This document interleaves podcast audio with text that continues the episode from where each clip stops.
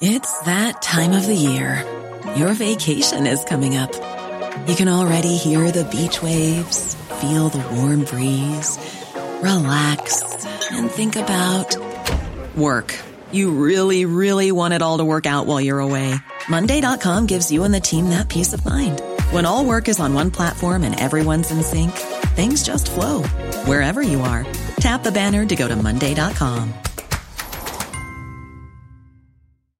One size fits all seemed like a good idea for clothes. Nice dress. Uh, it's a it's a t-shirt. Until you tried it on. Same goes for your healthcare. That's why United Healthcare offers a variety of flexible, budget friendly coverage for medical, vision, dental, and more. So, whether you're between jobs, coming off a parent's plan, or even missed open enrollment, you can find the plan that fits you best. Find out more about United Healthcare coverage at uh1.com. That's uh1.com.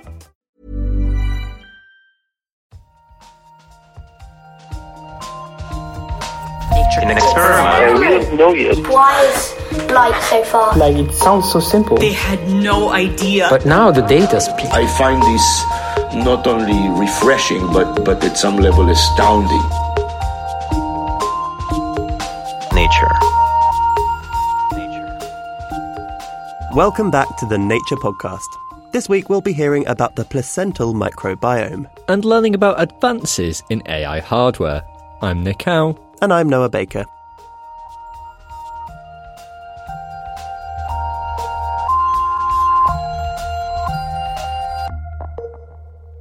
You may think of the microbiome as the collection of microorganisms that live in our gut. And that would be right, to a point. But our gut isn't the only place to host that party of microbes. And for the record, the word microbiome specifically refers to the genetic information of those microbes. But anyway, they don't just live on our gut, they also live on our skin, our mouths, even in our eyes. But there is a part of the body where scientists can't seem to agree on whether or not microbes dwell, and that is the placenta, the organ which grows during pregnancy to deal with the fetus's vital functions. Here's Gordon Smith, a researcher in maternal fetal medicine. So, the sort of original view of the placenta had been that it was thought to be sterile. Um, and there was a paper a few years back in Science Translational Medicine which really sort of turned around the thinking on that, suggesting that there uh, could be a placental microbiome. Uh, that is a, a, a, population of bacteria that uh, would normally be living in the placenta. If true, this could have important implications for the developing baby. Bacteria in the placenta could cause disease or be associated with complications in pregnancy. Alternatively, the placenta could be part of how the baby acquires its own microbiome. Since the Science Translational Medicine study, there have been various papers going back and forth questioning whether or not a placental microbiome exists. This week in Nature, Gordon throws his own hat into the ring with the biggest study so far, using samples from 537 British women. Gordon sequenced all of the material in the samples discounted any human genetic material, and then looked to see if any bacterial DNA was left. But it isn't quite that simple. One of the questions that we were aware of was how do you differentiate real signal that's in the sample from contamination that might be caused by any number of different sources? So a key thing that we did was to use two methods and also to then to look at the level of agreement between the two methods. Gordon looked at fragments of DNA from his samples and also search for specific bacterial genes. If he didn't get the same result from both methods, he discounted the signals as contamination. And we saw lots and lots of signals with each method, but they didn't agree. And what we've concluded is that the most likely reason they didn't agree is that they were they were introduced through some form of contamination in this of laboratory analysis. Contamination was a real issue. For example, Gordon found cholera in his samples. But given there hasn't been a cholera outbreak in the UK for quite a while, it seemed unlikely it was in women's placentas. And indeed, using the two method approach, Gordon concluded that the cholera was more likely to have come from the sequencing facility itself. He also found evidence that some of the supposedly sterile reagents they were using were occasionally contaminated. After discounting suspected contamination, Gordon found that there was no bacteria present on the placenta in healthy pregnancies. But that's not to say there wasn't anything at all. We found one real signal, and that is a, a species of Streptococcus, which is called Group B strep. This bacterium was found in 5% of samples, and Gordon and his team believe that they were due to infections during pregnancy rather than the microbiome. Altogether, they conclude there is no microbiome associated with the placenta. So that's it, debate settled. Not at all. This is Kjersti Aagaard, a researcher in maternal fetal medicine who is the lead author on the Science Translational Medicine paper Gordon mentioned earlier. I actually think they are describing a placental microbiome. Kjersti believes that a lot of what Gordon is dismissing as contamination are actually examples of the placental microbiome. Gordon only considered a signal real if he detected the exact same species using both methods. Kjersti pointed out that it can be tricky to identify bacteria at a species level using these techniques.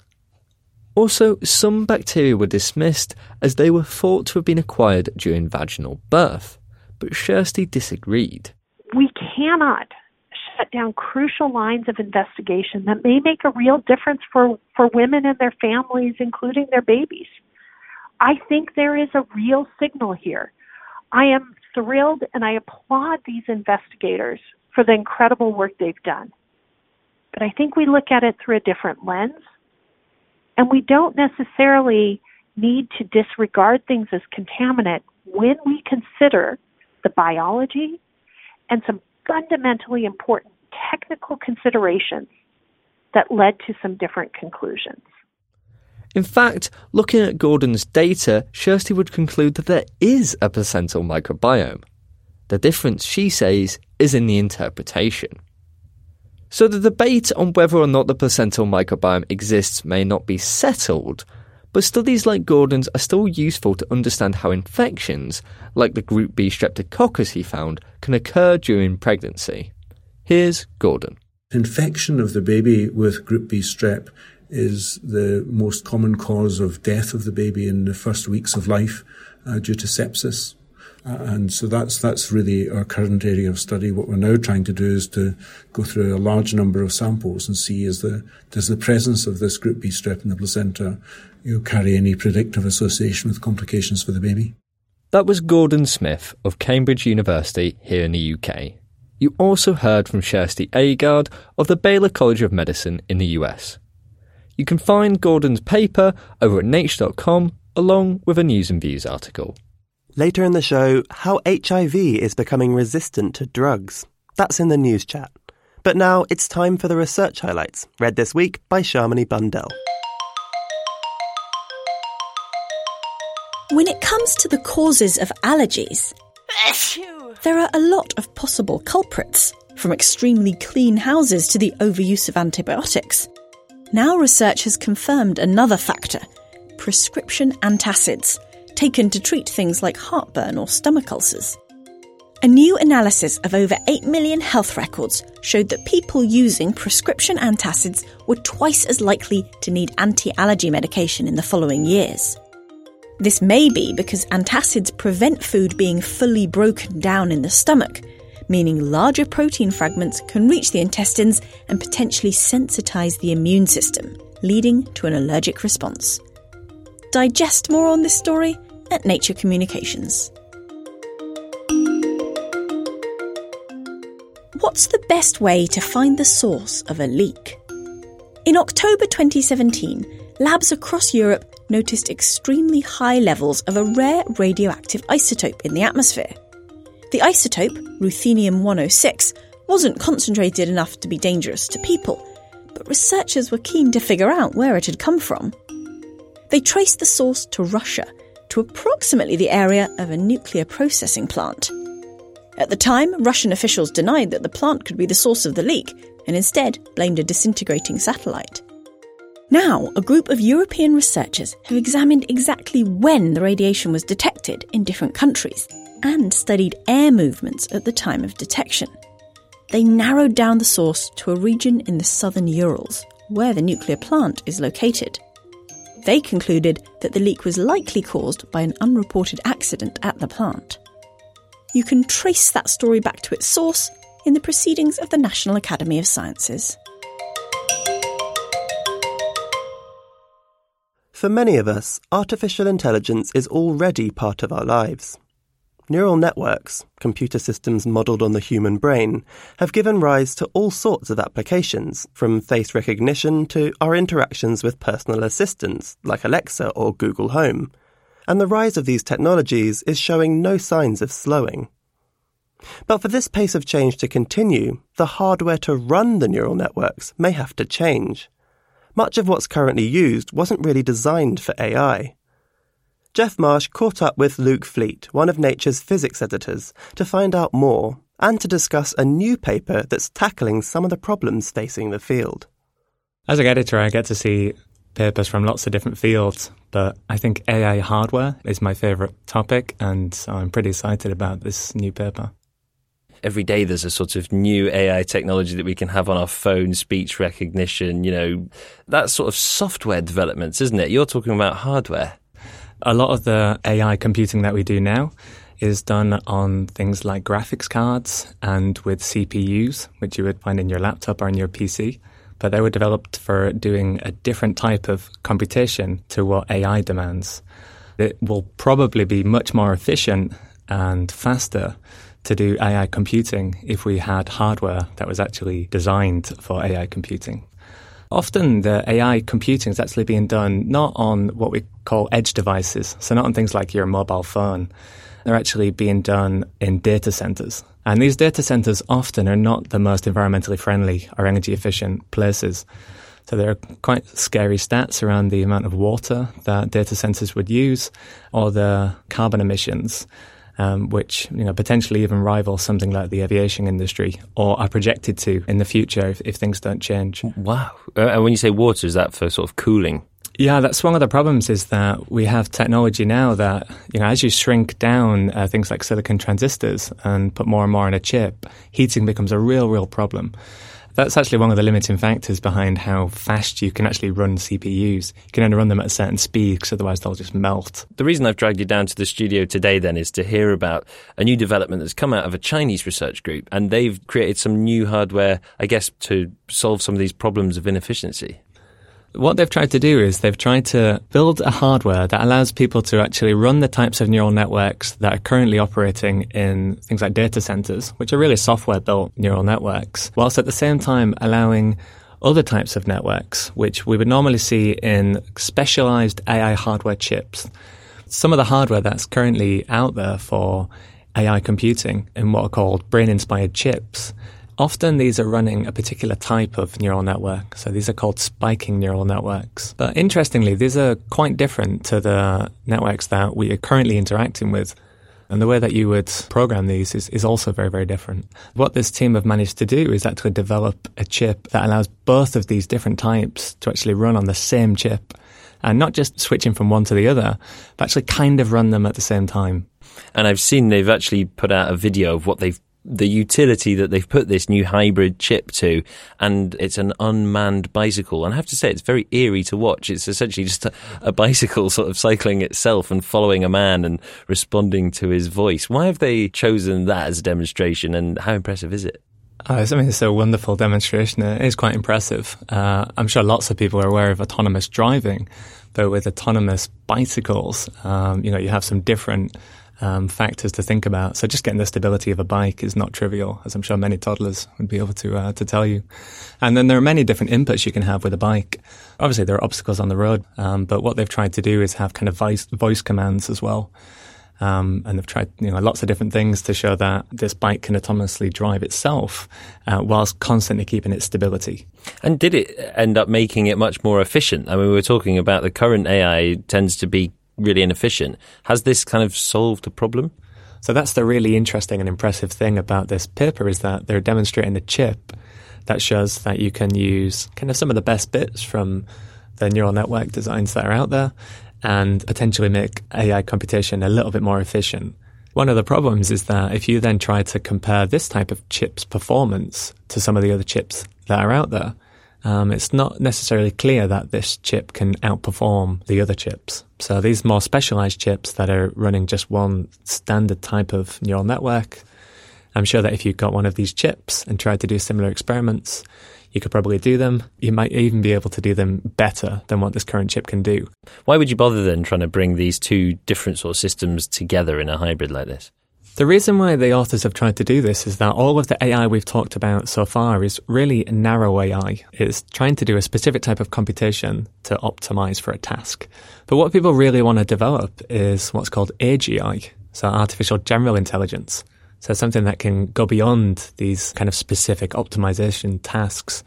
Um, and a good example for this is you can give a, a toddler a cartoon picture of a cat, and not even an actual picture, but just a cartoon. And just from this one image, it can go outside and recognize a cat. And the types of AI that we have now are just so far away from that. And I think everybody would agree that if you are to develop AGI, then we are going to need new hardware, you know, new architectures. It's not clear what these architectures are going to look like. But until people start to explore and start to innovate and, you know, start playing around with different designs, then it's not clear, you know, how we're going to progress with this. So they've demonstrated in, in this paper that they've got this hybrid architecture um, that has lots of very clever tricks. It can be kind of reprogrammed. It's multifunctional. Can run different types of networks. Can run different types of networks kind of alongside each other. It's something that people weren't necessarily uh, thinking about doing. I mean, part of the reason for that was that it's not clear what advantage that gives you now. But as I say, the authors are trying to look beyond that, you know, beyond narrow AI and say, you know, if we're working towards artificial general intelligence, what hardware do we need to actually get there? That was Luke Fleet, physics editor here at Nature. You can find out more about the chip that can cycle a bike in the paper. That's at nature.com. Finally on the show, it's time for the news chat, and I'm joined in the studio by Flora Graham, editor of the Nature Briefing. Hello, Flora. Hello. Thanks for joining me. For our first story this week, the WHO has raised a red flag about resistance to HIV drugs. Flora, why has this alarm been raised? Well, the WHO has surveyed countries all around the world, and they've found that 12 countries in Africa, Asia, and the Americas are showing worrying levels of resistance to HIV drugs. So, what is a worrying level of resistance? Well, when more than 10% of adults with the virus have developed resistance, it's not considered safe to give the same medication to others because it could actually increase resistance. Do we know why the, this resistance might be spreading? We're not 100% sure why the resistance is spreading, but it could be because some people are interrupting their treatment. Their treatment is starting and stopping. And there can be a lot of reasons for this. Uh, pressure and stigma can all be factors in people's lives that might cause them to stop treatment and then restart again. So, with this spread of resistance uh, across these different countries, is there anything that is to be done? What the WHO recommends is to use a different HIV drug instead. It's less susceptible to becoming drug resistant, and of course, being a completely new drug to the existing ones, it won't be affected by this existing drug resistance. Well, we'll have to see then if this new drug will be an effective treatment. For our second story, there's news about human animal hybrid experiments. Uh, so it appears that in Japan, some new experiments have been approved. Flora, what, what exactly are the scientists trying to do here? So these scientists, they want to create the very, very first step in what could ultimately become human organs inside animals that could be used for transplants in humans. But that's very, very far down the road. We're still talking about just the initial stages being approved. So what are the ethical concerns with this work? Yes, this was banned in Japan until March. These kinds of human animal hybrid embryos are controversial because we're talking about human cells. We don't know how they will affect the development of the animal. We don't know ultimately what the end game of this kind of research could possibly be. Some ethicists are concerned that we won't be able to control how the human cells move in the animal body and they could even move beyond the targeted organ and we could end up with an animal's brain that has human cells in it and you know, this raises kind of science fiction level questions about human animal hybrids and what they might ultimately become. So, are the researchers taking any steps to prevent this? Well, the researcher who's leading this project really emphasizes that he's starting in a very slow, targeted way, and that actually the animals will not be brought to term. So, they're talking about embryos here only at this point.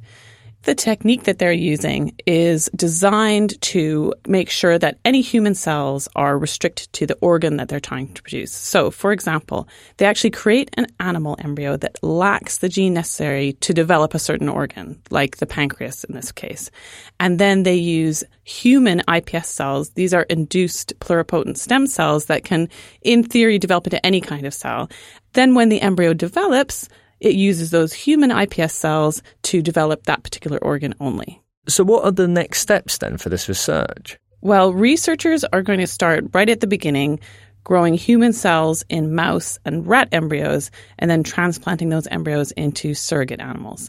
Eventually, way, way, way down the line, the goal is to produce animals with organs that are compatible with humans that can eventually be transplanted into people. Well, it sounds like there'll be a few more hurdles to overcome before we get to organs through this technique. Thanks, Flora. Listeners, for more on those stories, head over to nature.com slash news. And that's it for this week's show. If you want to reach out to us about anything you've heard, or just want to say hi, then feel free to drop us a tweet at Nature Podcast or email us on podcast at nature.com. I'm Noah Baker. And I'm Nick Howe. Thanks for listening.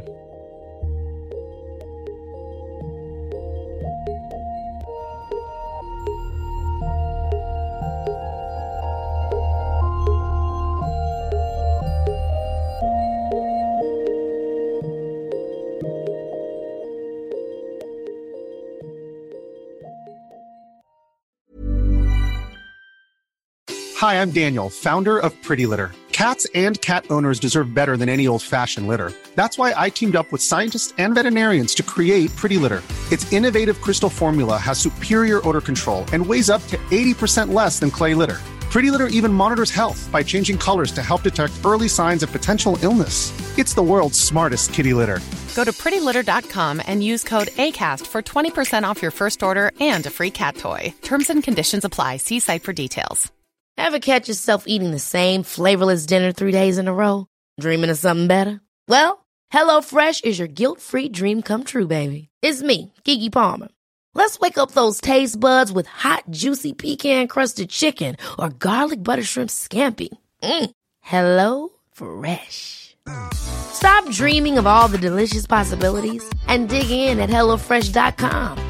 Let's get this dinner party started.